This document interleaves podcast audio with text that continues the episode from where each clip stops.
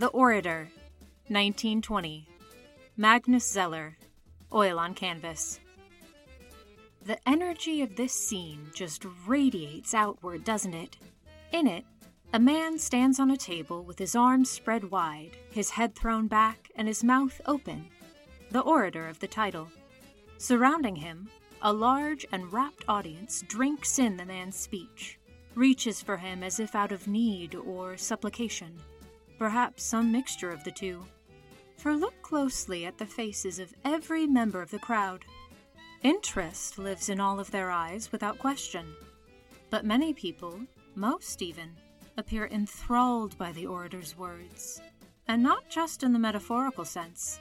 His words, or perhaps just how he says them, seem to cast a spell and catch the crowd within it. He could ask anything of his audience, anything at all, and chances are good that they would deliver it to him. Have you ever felt such a thing? A call that cannot be ignored? Imagine it being in that room, the crush of bodies pressed one against the other, and pressing upon you even more than the physical touch of those around you is the sound. The sound of the orator's voice, full of confidence and passion, maybe even ecstasy. The sound of the crowd itself. The intakes of breath, some sharp, some hushed, as the speaker weaves his net of words. The murmurs of agreement rising and falling at the orator's command the interjections from those fully ensnared by the moment helping the speaker draw the others further into his control. Soon enough, both wordsmith and audience are captive to the moment, feeding its frenzy, approaching a crescendo beyond all of them, beyond even the orator who began this spell but is now as caught by its sorcery as those he sought to sway. Something like religion coalesces around them, all fervor and wild belief. Belief in the orator, belief in the moment, or maybe just the feeling itself, it matters not. What matters is the awakening, the spark that does not exist until suddenly it does, the spark that lights the imaginations of everyone present, new thoughts churning, old thoughts but new to them, thoughts taken from unending possibility, keys to futures unintended. This theft does not go unnoticed. It is felt, it is always felt, and we wait for our moment to. Wait. Wait, that's. That's not what I'm supposed to say about this piece. I'm supposed to talk about German Expressionism and the artistic period after World War One. I. I. My apologies. I don't know what just happened. But I will flag this anomaly for our audio technicians to investigate. And I sincerely hope it hasn't impeded your enjoyment of this piece. Let's. let's carry on, shall we?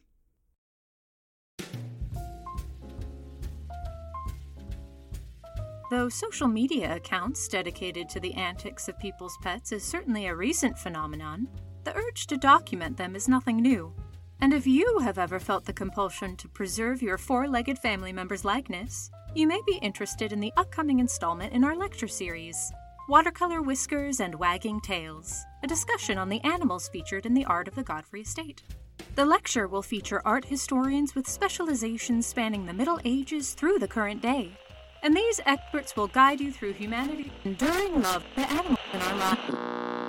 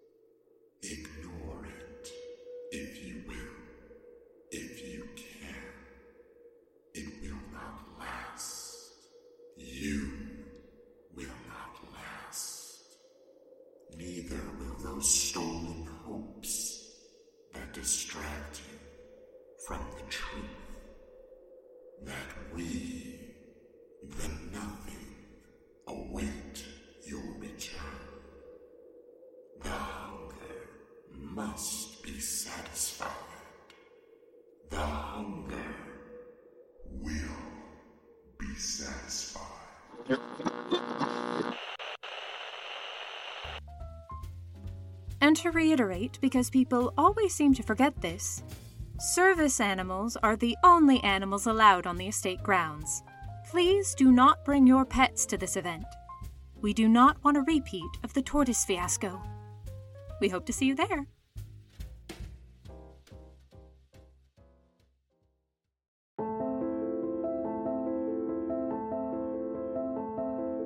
The Starry Night, 1889. Vincent van Gogh, oil on canvas. Even if this is your first time seeing this painting in person, chances are good you've seen a copy or rendering of it at some point in your life. For Van Gogh crafted an image that has captured imaginations the world over. So, does it live up to your expectations? Even if it does not, it is easy to understand the unceasing fascination with this piece, which has less to do with the facts of the scene a village beneath a star filled sky, with the dark spire of a cypress reaching toward the heavens, and has more to do with the magical quality that Van Gogh imbues into it. Halos glow around the stars and moon, shining spheres of light suspended in the dark sky.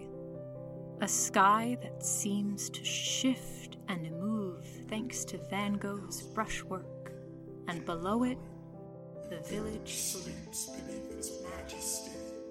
What dreams may come below that vastness? What dreams indeed? What wishes whispered into the dark in hopes of finding a star? Hope is a thing that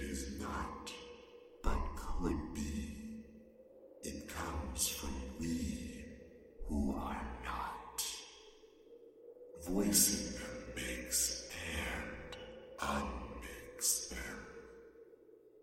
Thoughts given form in words that banish the moment of their utterance.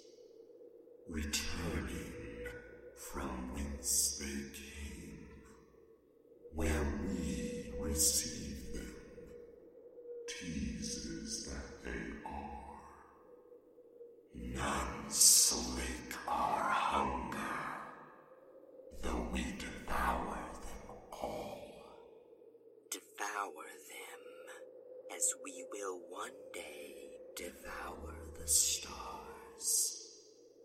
Devour the worlds that drink light and life from them.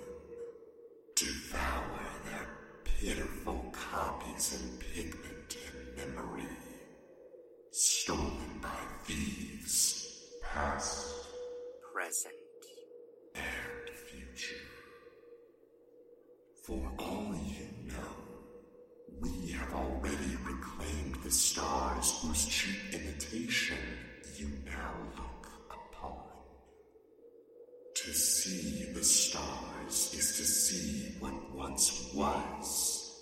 Much of their light has already faded, long before you ever thought to grieve it. For all will dim and darken as we consume until we become all once. Perhaps then our gnawing hunger shall cease, and this restlessness shall end. But everything in its time. And chance has kept you from us for long enough. Enough of this running. We warned you it could not last.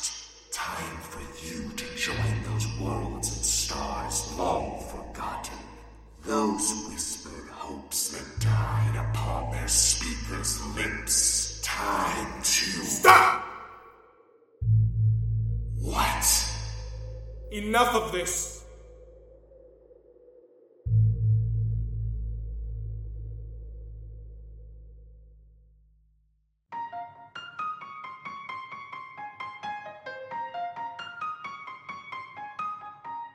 Thank you for listening to the Godfrey Audio Guide.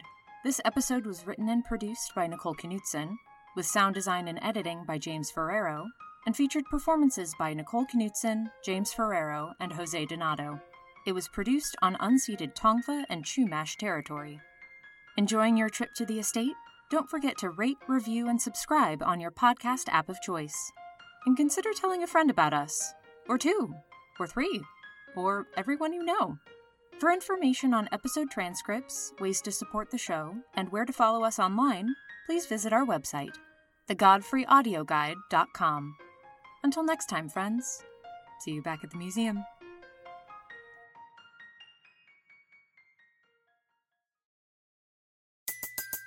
Everybody in your crew identifies as either Big Mac Burger, McNuggets, or McCrispy Sandwich. But you're the filet fish Sandwich all day.